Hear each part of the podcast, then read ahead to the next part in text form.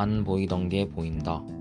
최은숙 신발이 가지런하면 도둑이 왔다가도 그냥 간단다. 그런 집은 식구들 마음도 가지런해서 허술한 구석이 없기 때문이지. 사물함이랑 책상 서랍을 날마다 정돈해라.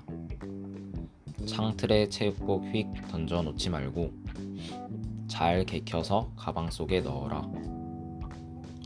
훈련이 습관이 되면 아무도 훔쳐가지 못하는 재산이란다.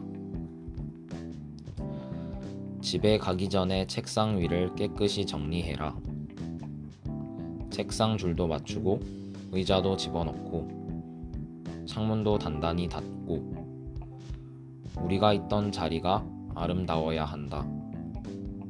내가 있는 자리를 소중하게 대해야 내가 소중해진다.